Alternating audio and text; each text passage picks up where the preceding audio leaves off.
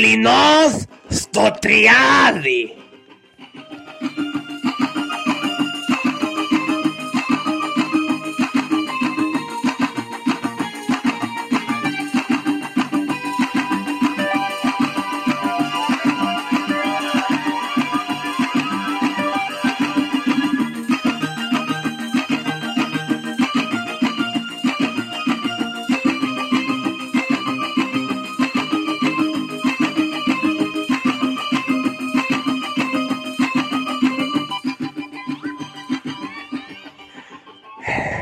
Καλησπέρα.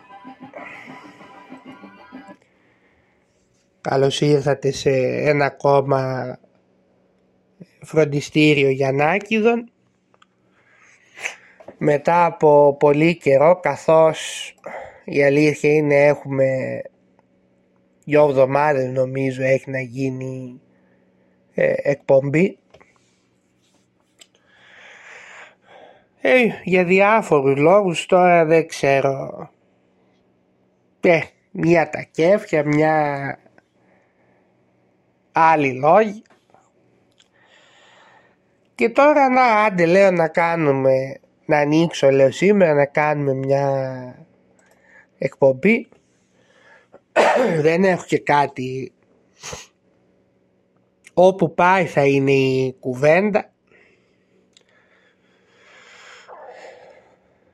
Είδατε είχαμε ένα βίντεο την περασμένη εβδομάδα καινούριο με τη γνωστή και διάσημη πλέον γάτα του Game Pass η οποία είναι εκεί έξω από το γυράδικο κάθε φορά.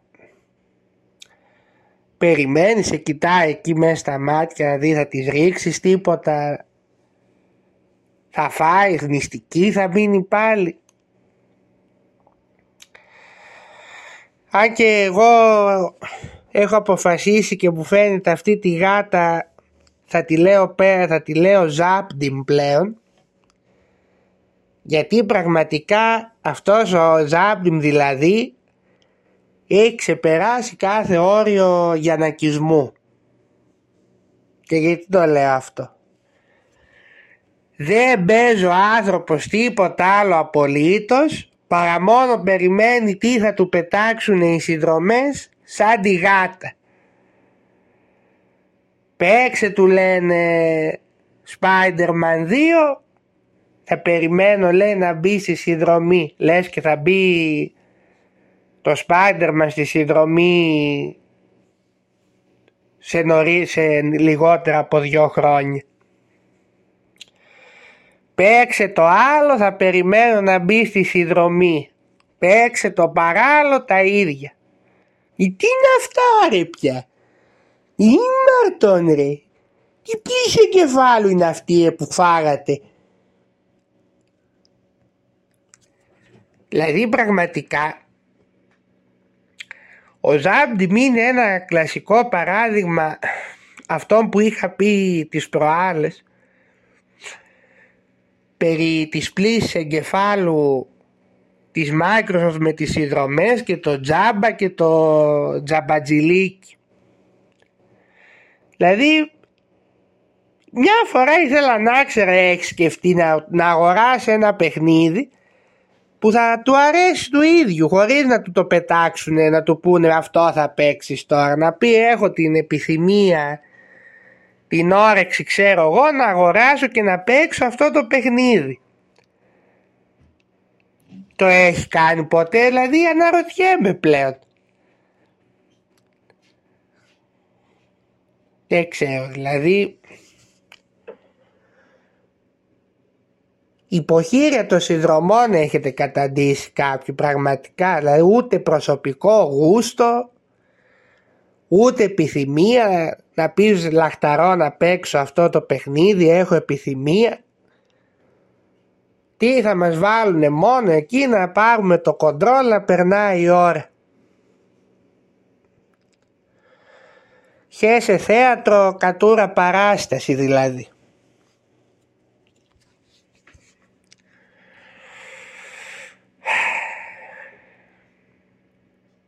Θα πούμε λίγο και για, για gaming. Θα πούμε και για αθλητικά. Δεν έχω και ιδιαίτερη όρεξη για αναλύσεις ε, σήμερα. Ε, στο gaming εγώ σήμερα τελείωσα το Robocop ε, μετά το Spider-Man 2 ε, το Robocop είναι ένα παιχνίδι που απευθύνεται ξεκάθαρα σε αυτούς οι οποίοι έχουν δει ε, τις παλιές ταινίες και τους αρέσανε κιόλας την πρώτη και τη δεύτερη ενώ γιατί η τρίτη ήταν μια σαχλαμάρ. Το παιχνίδι ξεκάθαρα απευθύνεται σε αυτούς και αυτούς θα τους ικανοποιήσει 100% γιατί καταφέρνει να πιάσει στο έπακρο το κλίμα και την ατμόσφαιρα των ταινιών. Και όταν παίζεις ε, το παιχνίδι αισθάνεσαι ότι είσαι όντως σαν το Robocop. Έχει και τη μουσική από τις ταινίες. Ένα διασκεδαστικό shooting δηλαδή για κάποιος αν με ρωτήσει κάποιος εσύ πόσα βαθμολογούσες αυτό το παιχνίδι σαν ένα love letter ας πούμε στους fans των ε, ταινιών Robocop 1 και 2 εγώ θα του έλεγα 10 από την άλλη όμως αν κάποιος δεν του αρέσει το, το, δεν του αρέσει το franchise δεν έχει καμία σχέση με τις ταινίες. Ή του είναι αδιάφορο. Εννοείται ότι φεύγει μακριά από αυτό το παιχνίδι. Και δεν το κοιτάει καν. Γιατί επειδή το, το στούντιο είναι μικρό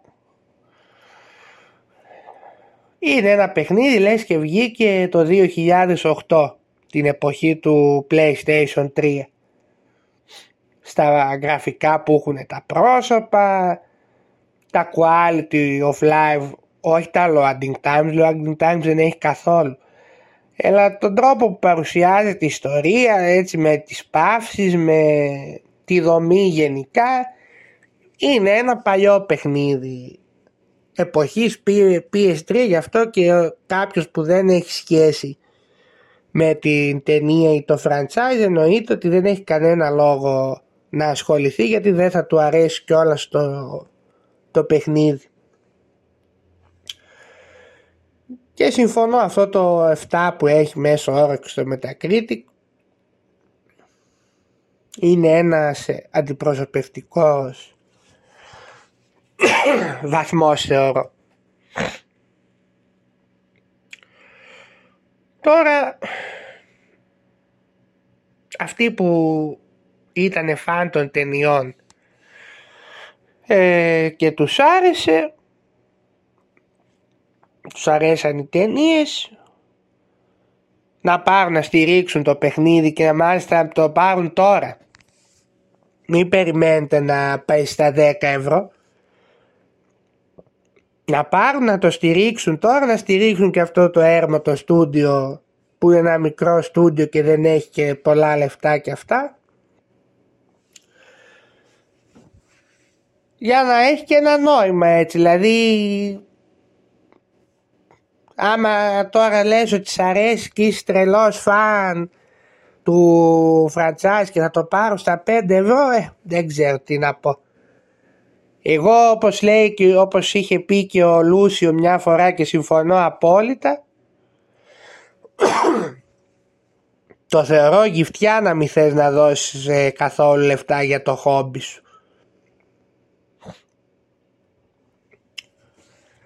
Να απαξιείς.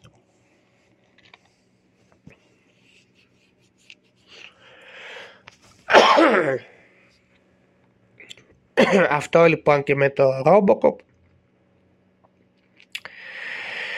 Τώρα το Spider-Man 2 το είχα ήδη τελειώσει. Τώρα άλλα Wake 2 θα παίξω λογικά.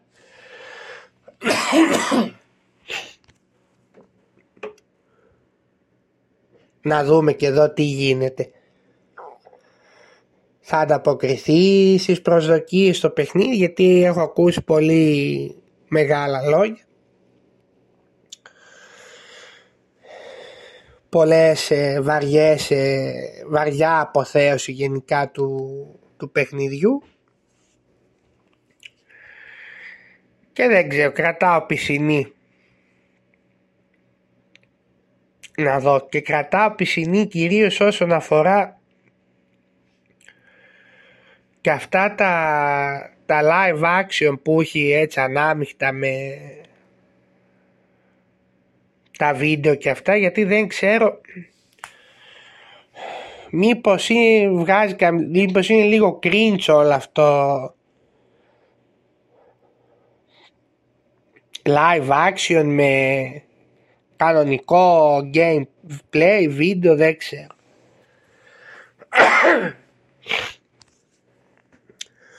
θα περιμένω, θα το παίξω τώρα από την Κυριακή λογικά. Σιγά σιγά τελείωσαν και οι κυκλοφορίες πλέον.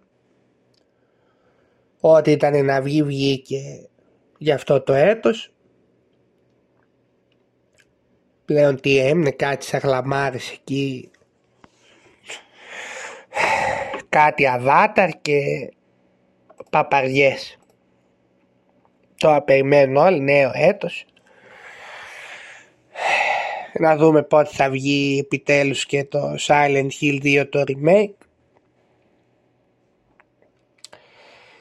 Γιατί όποιος όπως έχω ξαναπεί δεν έχει παίξει Silent Hill 2 και γενικά τα, τα πέντε πρώτα Silent Hill ε, δεν μπορεί να καταλάβει πραγματικά τι σημαίνει τρόμος και ατμόσφαιρα και τι θα πει να παίζεις ένα παιχνίδι που να, να είσαι στην, στην τσίτα μονίμως, να σε έχει δηλαδή πώς να το πω παίζεις και αισθάνεσαι σαν αισθάνεσαι άβολα στο περιβάλλον όλη την ώρα του παιχνιδιού. Μπορεί κάποια στιγμή να κάνω μια εκπομπή να μιλήσω μόνο έτσι για χώρο λίγο παιχνίδια. Εν τω μεταξύ αυτό που μου έκανε εντύπωση στις διάφορες ειδήσεις έτσι που είδα το τελευταίο διάστημα είναι ένα ακόμα κατόρθωμα της Microsoft. Ποιο είναι αυτό; Ξέρουμε όλοι ότι εδώ και δύο χρόνια το... οι πωλήσεις hardware του Xbox είναι κάθε χρόνο και λιγότερες κάθε χρόνο παρουσιάζουν ε, πτώση. Αυτό είναι γνωστό. Και σκέφτεσαι τώρα και λες το Σεπτέμβριο τώρα που βγήκε το Starfield που πρώτο παιχνίδι που βγάζει το Xbox ε, αποκλειστικό μετά από δύο χρόνια. Δεν είναι λογικό αυτό το μήνα να δεις ότι και οι, και οι πωλήσεις του hardware θα έχουν μία αύξηση. Λογικό είναι. Αμ δε. Και το Σεπτέμβριο λοιπόν του 2023 το hardware του Xbox είχε πτώσει σε σχέση με το Σεπτέμβριο του 2022. Τι έγινε πάλι ρε φίλ σε αυτή την περίπτωση;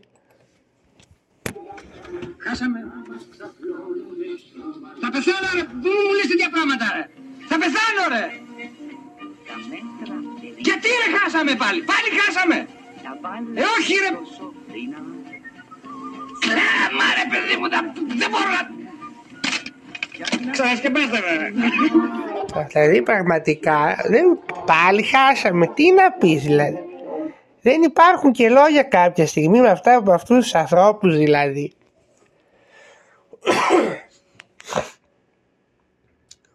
Φανταστείτε σε τι χάλι βρίσκεται το μπραντ.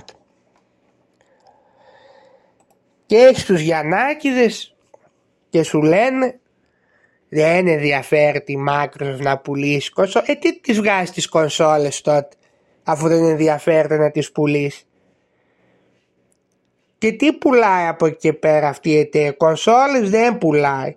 Συνδρομές δύο χρόνια έχουν βαλτώσεις δεν πουλάνε. Τι που σκατά πουλάνε δηλαδή. Δεν μπορώ, αυτό δεν μπορώ να το καταλάβω.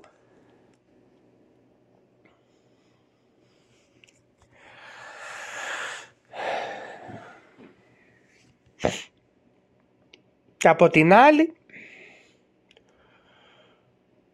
έχουμε και τη Sony η οποία τις έκανε τις μαλακίες της και αυτή αλλά ευτυχώς πήρανε ε, χαμπάρι νωρίς την κατάσταση και τη διορθώνουν πριν γίνει και η ζημιά. Και τι εννοώ. Έχεις ένα πρόγραμμα σαν εταιρεία που πάει τόσα χρόνια σε πάει τρένο είσαι πρώτος και με διαφορά σκίζει σε πωλήσεις και τα λοιπά του τη βάρεσε τώρα κάποια στιγμή το, το 2020 του Jim Ryan ο οποίος φυσικά δεν θα ενήργησε μόνος, κάποιες μαλακίες θα είπαν και κάποιοι μέτοχοι. Του ότι βάρισε ξαφνικά ότι πρέπει να βγάλει live service παιχνίδια το PlayStation γιατί κοιτάνε αυτοί που Γιαννάκηδες παίζουν το Fortnite και σου λέει «Α, εδώ είμαστε». Ε, δεν είναι έτσι τα πράγματα. Καταρχήν ένα παιχνίδι είναι που πουλάει. Δεν σημαίνει ότι ό,τι σαν χλαμάρα live service και να βγει θα κάνει πωλήσεις.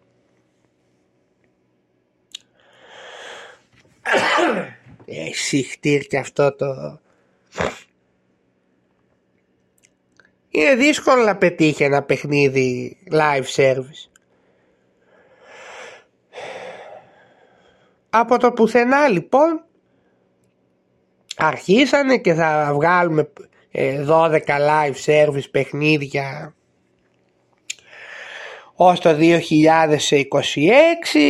και δώσ' το αβέρτα σε στούντιο που δεν έχουν και καμία σχέση με live service άντα αγόρασαν κάτι μαλακό στούντιο εκεί πέρα που τα αγόρασαν για να βγάζουν live service παιχνίδια. Καλώς αυτά τα στούντιο να τα βγάλουν. Αλλά μην μου πει μου βάλες στην Naughty μου βάλες στην Guerrilla.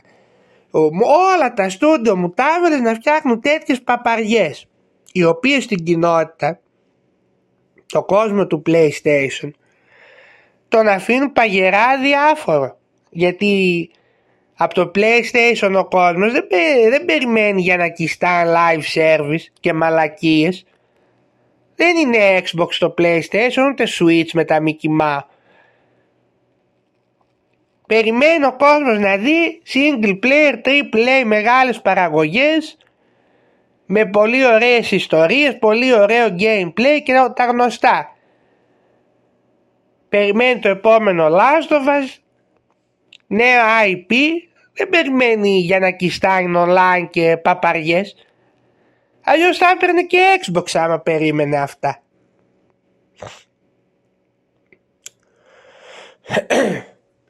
Βάλανε λοιπόν εκεί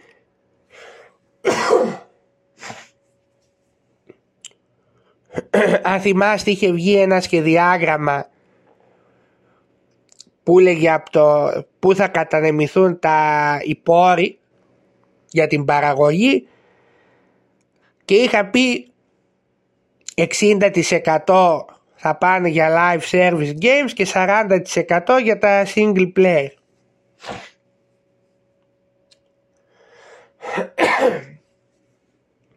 Αυτό όμως φυσικά δεν άρεσε κανέναν. Δεν άρεσε ούτε στον κόσμο όπως είπα αλλά ούτε και στα στούντιο. Ειδικά σε στούντιο σοβαρά όπως την Naughty που τα βάλανε να βγάζουν αυτά τα σαχλοπέχνιδα. Και κάποια στιγμή λοιπόν εγώ πιστεύω η αρχή της αντίστροφης μέτρησης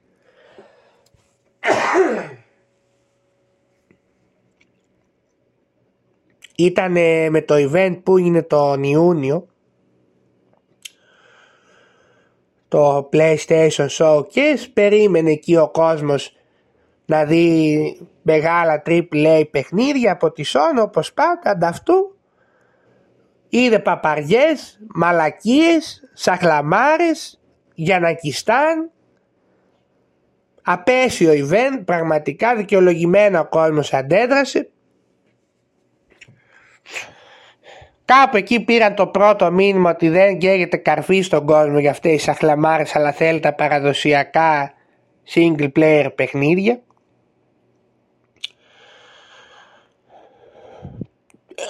το δεύτερο ήταν που ενώ η Naughty Dog είχε ετοιμάσει αυτό το multiplayer ε, για το Last of Us πήγε τώρα η Bungie, ποιος τώρα, η Bungie που δεν μπορεί ούτε το δικό της το Destiny να στρώσει πάει κατά διαόλου πήγε να πει τώρα η Bungie στην Naughty Dog ότι δεν θα ήταν καλό το παιχνίδι γιατί προφανώς δεν θα, δεν θα είχε να κάνω microtransactions.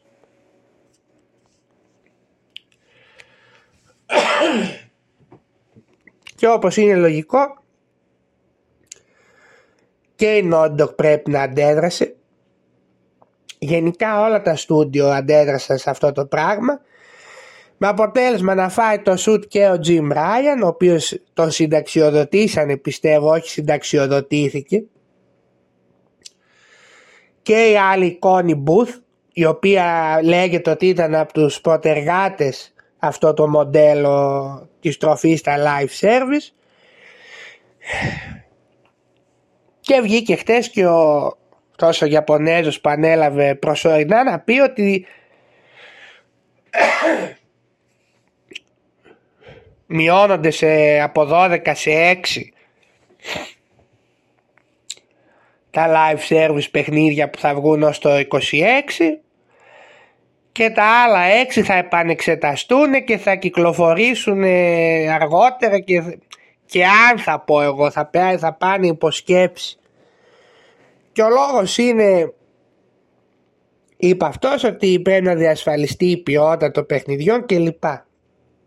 Ξεκάθαρα πήγαν να φάνε τα σκατά τους, είδαν όμως τις αντιδράσεις του κόσμου και ευτυχώς το, την κόβουνε τη μαλακία πριν κάνει και μεγαλύτερη ζημιά. Όχι βέβαια ότι δεν έγινε, μια ζημιά έγινε.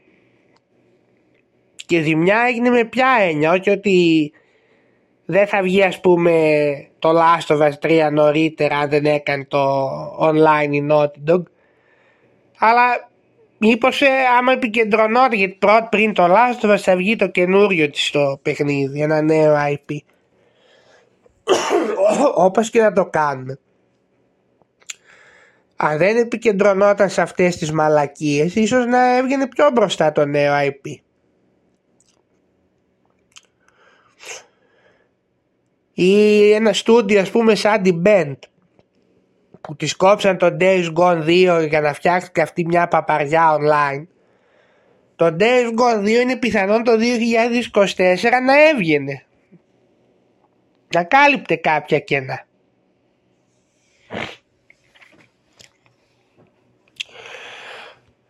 Με αυτά και με αυτά είδατε έμεινε το 23 το 23 και το 24 θα πορευτεί κυρίως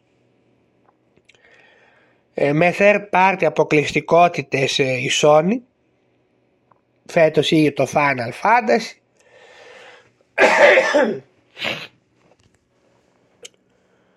Ε, του χρόνου έχει πολύ μεγάλες αποκλειστικότητες Silent Hill 2 Final Fantasy 7 το,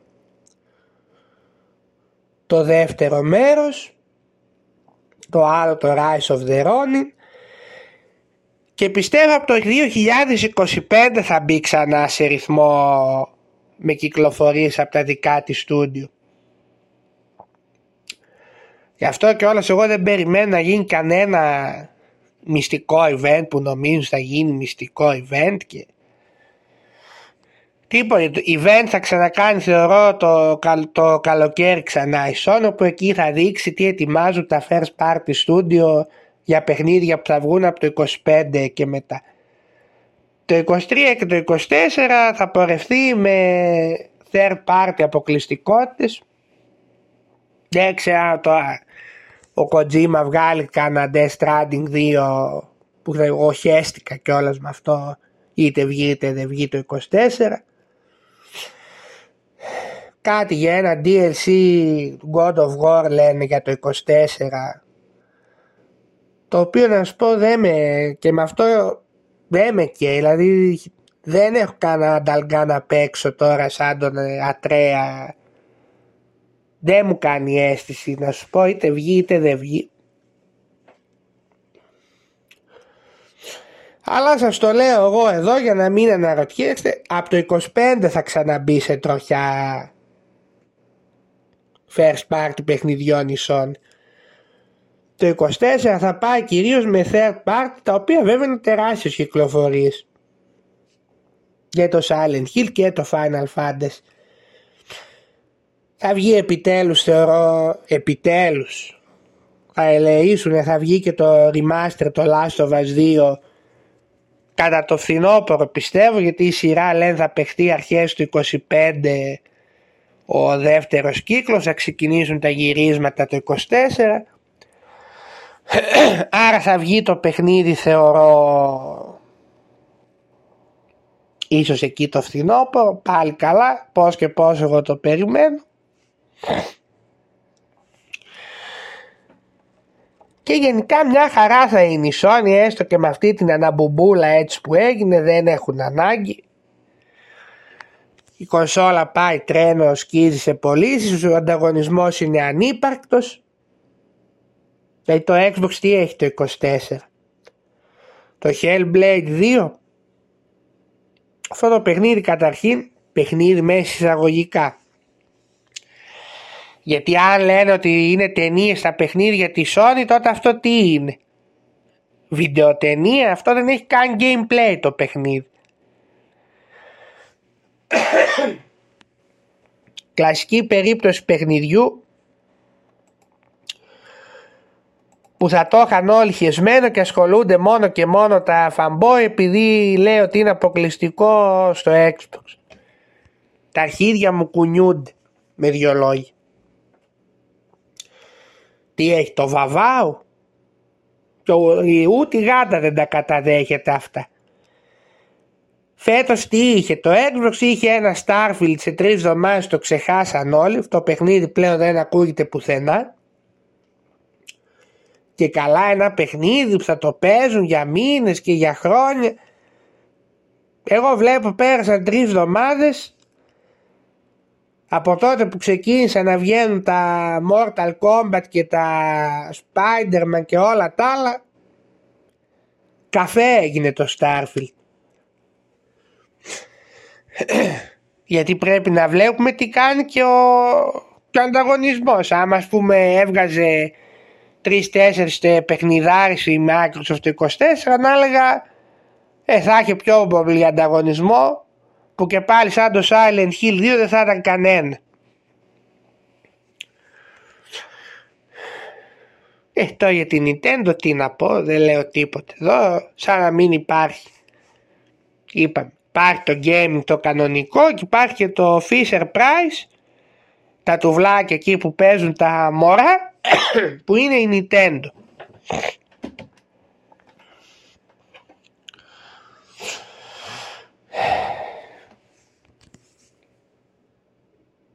Εν τω μεταξύ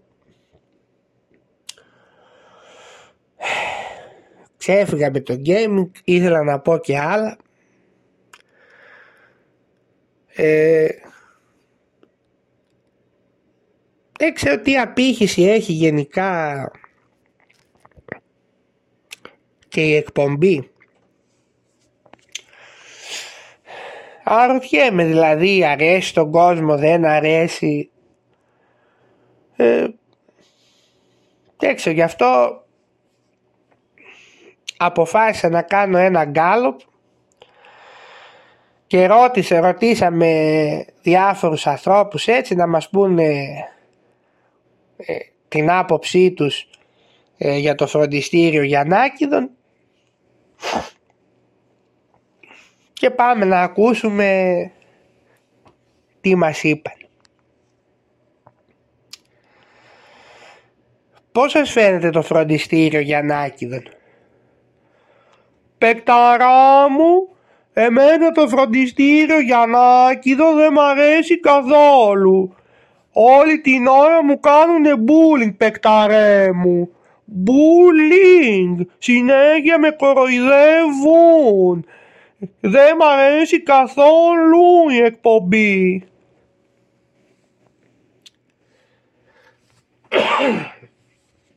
Εσάς πώς σας φαίνεται το φροντιστήριο Γιαννάκηδων.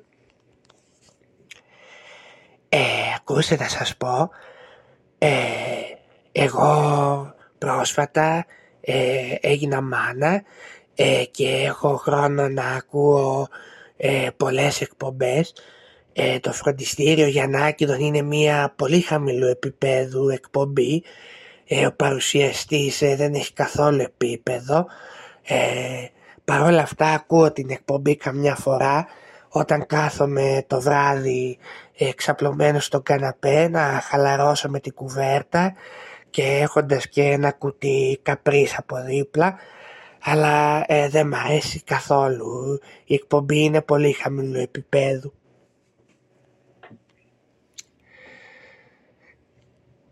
Κύριε Μουρατίδη, πώς σας φαίνεται το φροντιστήριο Γιαννάκηδων; Το φροντιστήριο Γιαννάκηδον. Τι είναι αυτά που λες, είσαι σοβαρός τώρα, τι με πέρασες σε μένα. Καμιά άσχετη, τι είμαι εγώ; Εγώ είμαι σοβαρός άνθρωπος. Δεν ακούω αυτές τις αχλαμάρες. Αν φροντιστήριο Γιαννάκηδον, πρέπει, πρέπει να ντρέπεσαι και μόνος που μου το ρώτησες αυτό το πράγμα. Γεια σε παρακαλώ, εγώ, εγώ έχω επίπεδο. Εγώ δεν είμαι, δεν είμαι ανόητος. Μα κύριε Μουρκατίδη, σκόσε, ηλίθεια, εγώ μιλάω τώρα.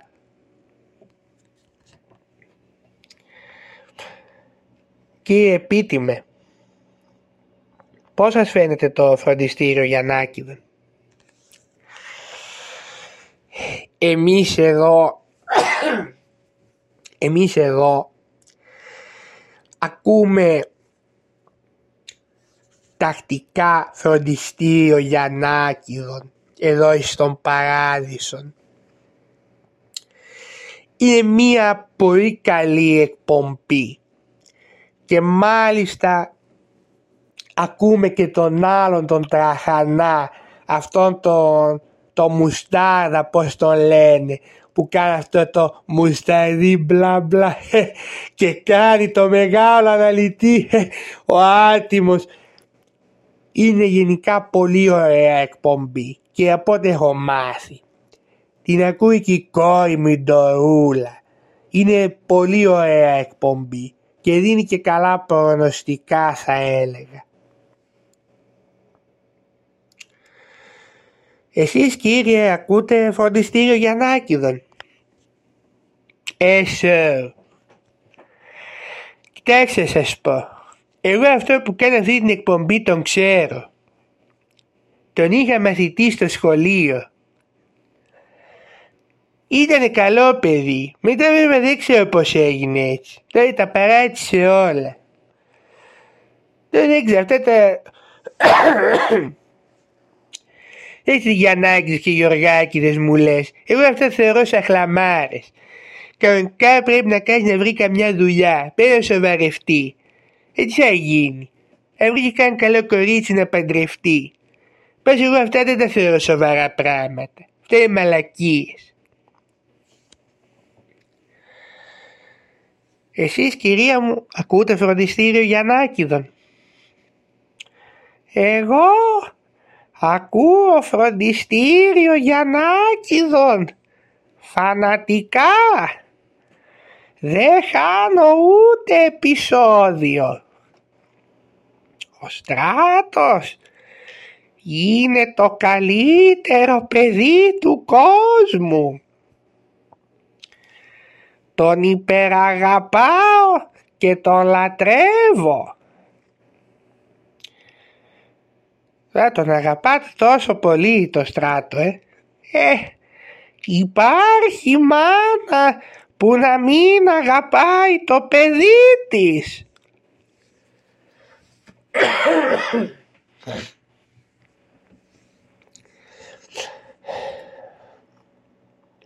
Αυτά λοιπόν και με τον Γκάλο.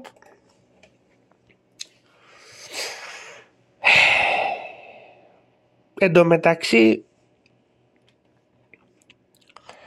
Έχει εξαφανιστεί εντελώς και ο άρχοντας πάλι.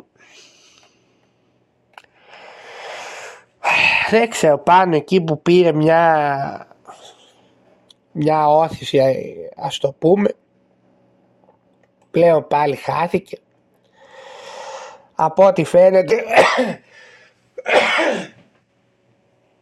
από ό,τι φαίνεται δύσκολα θα επιστρέψει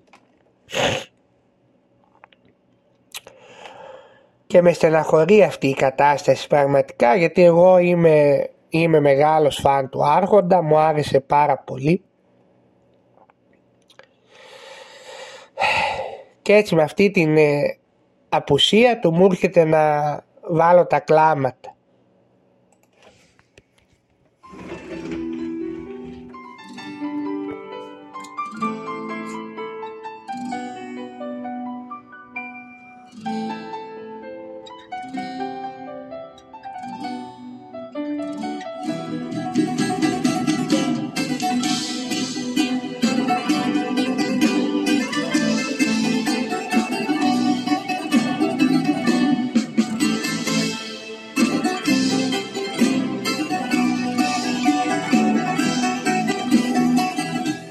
Πάλι με κλάματα, σηκώθηκα ξανά, πάλι ονειρεύτηκα ένα βίντεο πως είδα, μα το ίδιο λάθος για ακόμα μια φορά. Αντί για σένα ξαφνικά είδα το γίγα, πάλι με κλάματα πετάχτηκα ξανά, πάλι ονειρεύτηκα ανοίγει το κανάλι, μα το ίδιο λάθος για ακόμη μια φορά και έχω μείνει με το κάθε καρναβάλι. Κλάματα, με πιάνουν κλάματα που δεν σε στήριξα όταν μου το ζητούσες. Κλάματα, με πιάνουν κλάματα, δεν το περίμενα ότι θα σταματούσες. Κλάματα, με πιάνουν κλάματα που δεν σε στήριξα όταν μου το ζητούσες κλάματα τα ίδια κλάματα όταν τα ράφια από το μάγαζι πουλούσες.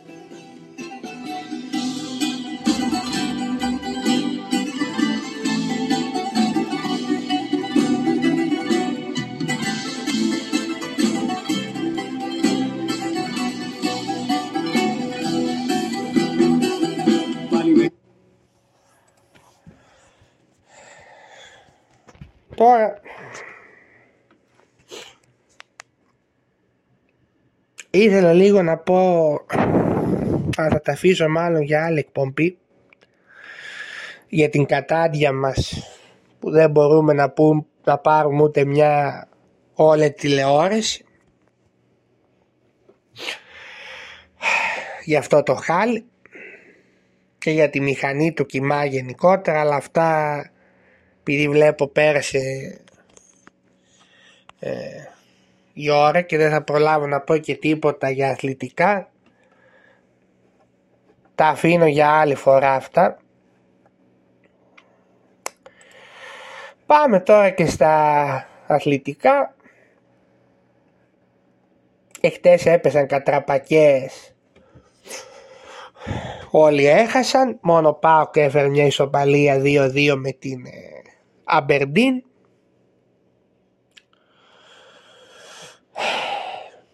Εντάξει, επόμενο θα πέσουν και οι φάπες τώρα ξαφνικά πήραν αέρα κάποιοι νομίζουν ότι έγιναν οι ελληνικές ομάδες ξαφνικά Μπαρτσελώνα και ξέρω εγώ τι. Εγώ το περίμενα ότι θα έπεφταν και οι φάπες. Για το ΠΑΟΚ βέβαια δεν αλλάζει κάτι γιατί έτσι κι αλλιώς Χ2 θέλει μέσα στην Άιντραχτ για να βγει πρώτος. Έχει προκριθεί ήδη έτσι κι αλλιώς.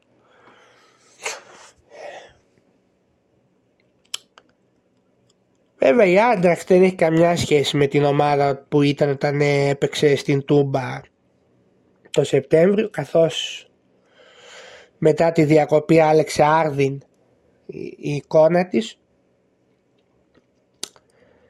και πλέον είναι πολύ πιο σε πολύ καλύτερη κατάσταση από τότε. Και όπως να το κάνουμε θα είναι δύσκολο και την ισοπαλία να πάρω πάω στη Γερμανία.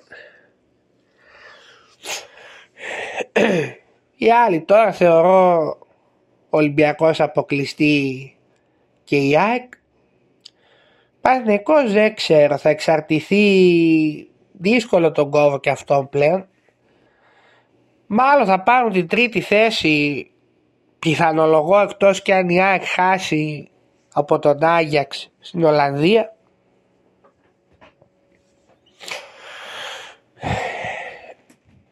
Δεν ξέρω, νομίζω αυτό θα γίνει.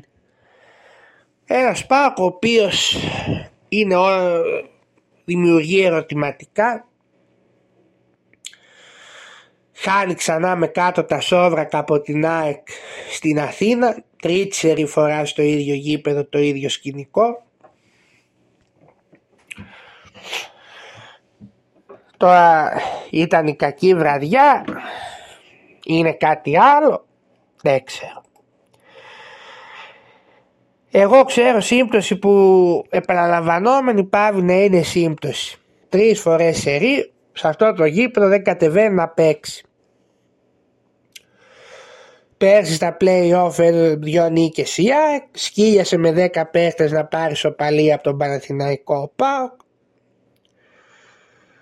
Και δεν ξέρω και το όφελος ποιο είναι, γιατί δεν βλέπω και κανένα όφελος να κερδίζω ΠΑΟΚ από όλο αυτό το πράγμα. Και επειδή μάλιστα είχα την υποψία ότι με τον Ολυμπιακό θα είναι άρδιν αλλιώτικη εικόνα, είχα παίξει διπλό και γκολ γκολ το και πληρώθηκα με το Ολυμπιακό Σπάου.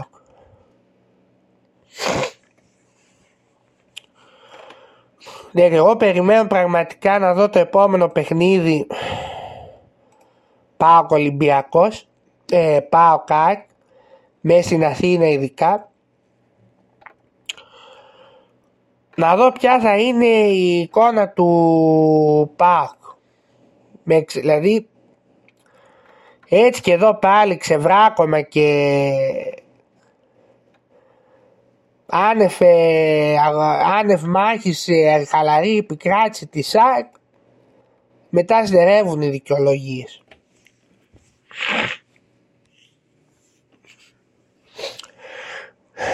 Ο Λουτσέσκο ο οποίος λέει κάτι μαλακίες ώρες, ώρες φέτος, τον είδα τώρα σήμερα, έκανε κάτι δηλώσεις, δεν περίμενε λέει κανείς ότι θα προκριθούμε από τον Όμιλο. Τι λες ρε άνθρωπο σοβαρά, δεν περίμενε κανείς δηλαδή ότι θα προκριθείς με τα χωριά με το Ελσίνκι και την Αμπερντίν έκανες και κατόρθωμα δηλαδή. Δεν περίμενε, να αποκλειστείς δεν περίμενε κανείς από αυτά τα χωριά, όχι θα προκριθείς. Δεν ξέρω. Έχω την αίσθηση το Λουτσέσκου έχει το μυαλό του να δειχτεί πιο πολύ στην Ευρώπη μπας και πάει σε καμιά Ιταλική ομάδα. Με αποτέλεσμα ώρες ώρες να κάνει μαλακίες στο πρωτάθλημα. Ε, δεν είναι όπως άλλες εγώ. Φέτος δηλαδή κάνει πολλές μαλακίες θεωρώ. Ε, δεκάδα με την ΑΕΚ ό,τι να είναι δεν ξέρω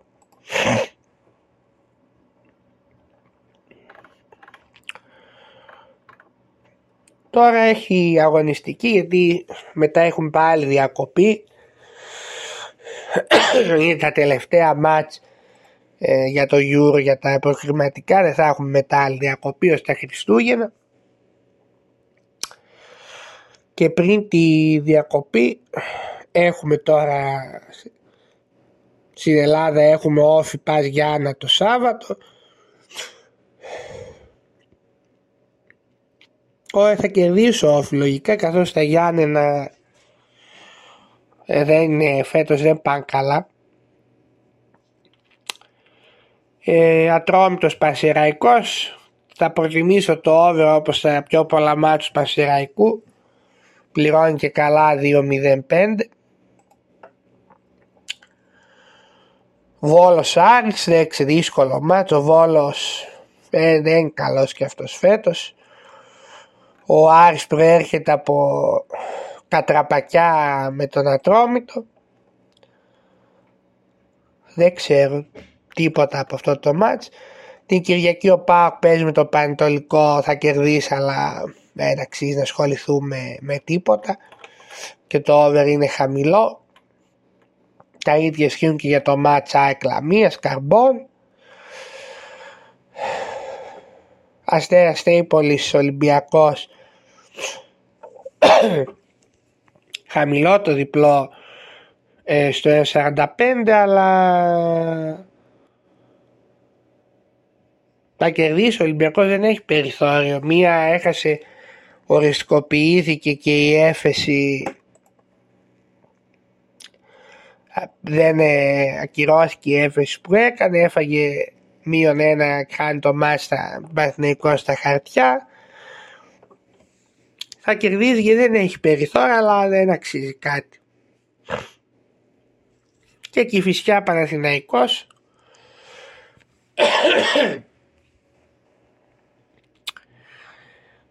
εδώ και η φυσιά όλοι λέγανε και φυσιά θα είχαμε ένα σίγουρο διπλό λόγω και των σχέσεων. Δυστυχώς ήρθε ένα-ένα. Ή δυστυχώς για αυτούς που το έπαιξαν λέω. Ε, τώρα παίζει τον Παναθηναϊκό, δεν ξέρω, θα κερδίσει ο Παναθηναϊκός, ε, ο Παναθηναϊκός θα κερδίσει. Τώρα ίσως έρθει και over, αλλά πληρώνει λίγο, ένα 60 πληρώνει. Όχι κάτι το ιδιαίτερο το πρόγραμμα όπως είδατε.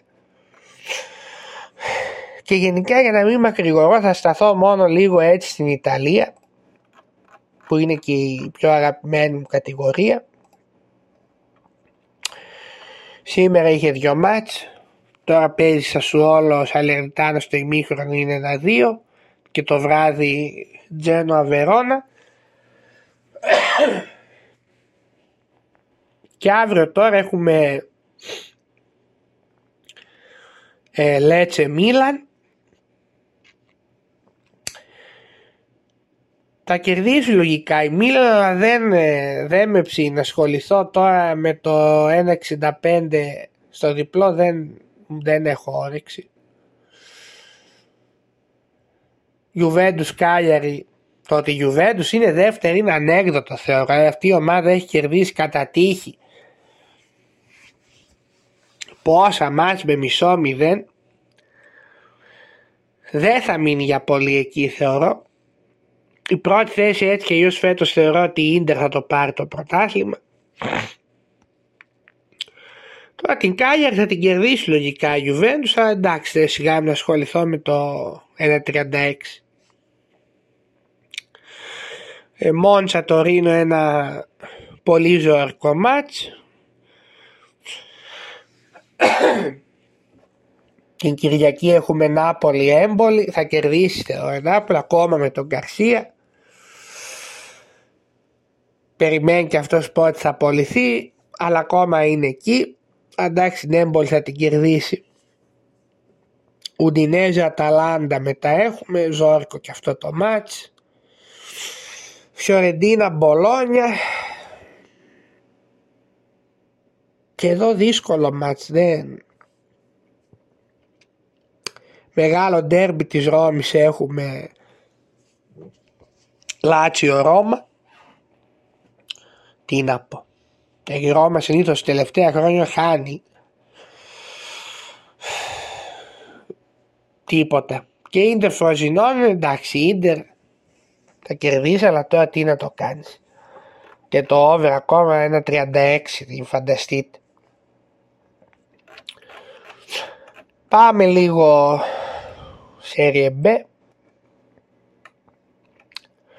Σήμερα το βράδυ έχει ένα μάτς. Βενέτσια Καταντζάρ, ωραίο παιχνίδι αυτό. Αύριο τώρα κάποια μάτς άσκολη κόμμο, Κοζέντζα Ρετζιάννα, Σουντιρόλ Πίζα, Φεραλπισαλό Μπάρι εδώ ίσως επειδή η Μπάρι είναι ανεβασμένη σε τελευταία μάτς να έλεγε κάποιος στο διπλό δεν ξέρω, Μόντενα Σαμπτόρια. Την Κυριακή έχουμε Λέκο Πάρμα. Πάρμα φέτος θα ανέβει πιστεύω. Είναι σε καλή τροχιά. Α, ένα 80 δίνει το διπλό. Τι να... Πώς θα κερδίσει πιθανότητα.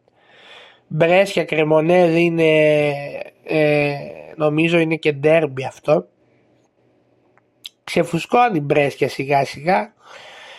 Βρίσκει πατήματα η Κραμονέζα αλλά δεν θα έπαιζε διπλό.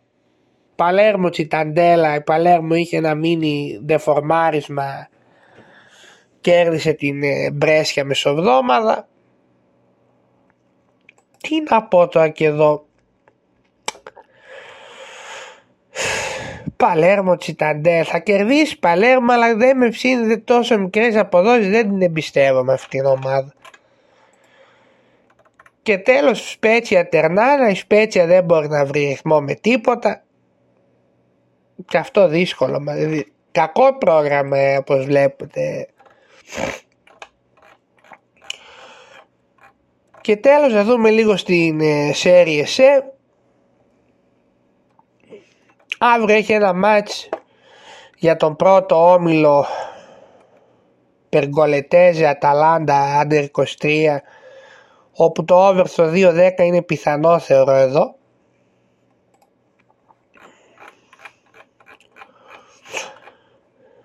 Μετά στο Β όμιλο η αγαπημένη μας ομάδα που την ακολουθούμε πιστά παίζει τη Δευτέρα η Πεσκάρα με το Ρίμινι αλλά αυτό το μάτς είναι δυνατό και το απλό over το οποίο πληρώνει βέβαια ψίχουλα 1.57 και το over 3.5 2.37 και το 4.5 στο 4 Λέω τα ίδια όπως είχα πει και στο μάτς με την Ρεκανατέζε που μας είχε πληρώσει. Τα ίδια λέω και για το Πεσκάρα Ρίμιν. Αξίζει να κυνηγήσουμε το line μέχρι και το over 4.5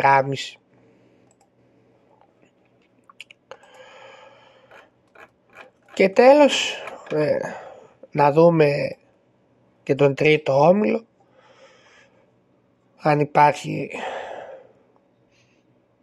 δεν βλέπω κάτι το ιδιαίτερο. Τέλος πάντων, θα αφήνω τώρα εδώ γιατί δεν έχω και... Φτάνει, πέρασε και μια ώρα. Για το τέλος άφησα να σχολιάσω λίγο το τεράστιο ταμείο που έκανε ο Φόκος περασμένη εβδομάδα. Πραγματικά ήταν καταπληκτικός. Παίζει μια τριάδα εκεί ξέρεις στον ΟΠΑΠ πάνω από 10 είναι απόδοση με 4 ευρώ πόσο πήρε 30 κάτι και θα προσπαθήσω τώρα λίγο να μπω στο μυαλό του Φόκου να δω έτσι πως κατέληξε να παίξει αυτά τα παιχνίδια. Πρώτα έπαιξε Darmstadt Bochum διπλό. Εδώ υποθέτω ότι ο Φόκος θα είδε που είχε φάει την οχτάρα η Darmstadt από την Bayern στο προηγούμενο μάτς και υπέθεσε σωστά και λέει ε μάλλον αυτή θα είναι ζαλισμένα ακόμα από την οχτάρα οπότε λογικά θα βρει ευκαιρία η Μπόχουμ να τους κερδίσει και ήρθε ένα-δύο το πιασε. Στη συνέχεια έπαιξε Μπαρτσελώνα Παναθηναϊκός στο μπάσκετ, είχε ένα 8,5 πλεονέκτημα υπέρ του Παναθηναϊκού 8,5 πόντους. Το όπιασε στο όριο 80-72 ήρθε εδώ πιστεύω σκέφτηκε ότι ο Παναθηναϊκός ενισχυμένος είναι φέτος άσχετα αν δεν έχει βρει ακόμα τα πατήματά του. Ντέρμπι θα σου λέει λογικά θα είναι το παιχνίδι οπότε μπορεί να χάσει με πιο λίγο και να χάσει να μην χάσει πάνω από 8 πόντους. Το τελευταίο μάτς που έπαιξε ήταν το Βαρέζε δυναμό Σάσαρ και μάλιστα ενώ τα άλλα ήταν Παρασκευή αυτό ήταν Κυριακή και έπαιξε άσο και βγήκε. Αυτό είναι το μόνο μάτς που δεν μπορώ να μπω στο μυαλό του Φόκου να καταλάβω τι τον όθησε έτσι σε αυτόν τον άσο. Δηλαδή του άρεσαν τα ονόματα των ομάδων. Σου λέει Βαρέζε, θα τους βαρέσει μάλλον τους άλλους. Ε, πώς κατέληξες σε αυτόν τον Άσο, δεν, δεν ξέρω. Θέλω να μας πει τι, τι τον όθησε, πώς καταρχήν βρέθηκε από την Παρασκευή στην Κυριακή, να μας πει και πώς κατέληξες σε αυτόν τον Άσο στο μάτς Βαρέζε δυναμό Σάσα, δηλαδή τι του κίνησε το ενδιαφέρον.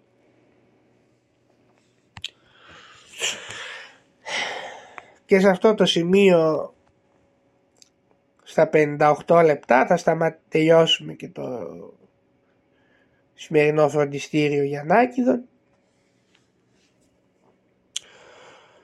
Τώρα δεν ξέρω πότε θα ξαναγίνει εκπομπή. Μέσα στην επόμενη εβδομάδα λογικά θα γίνει μία. Έχει και διακοπή τώρα τα πρωταθλήματα. Ε, ίσως γίνει μια εκπομπή έτσι με άλλα θέματα. Θα δούμε. Σας χαιρετώ λοιπόν και καλά να περνάτε.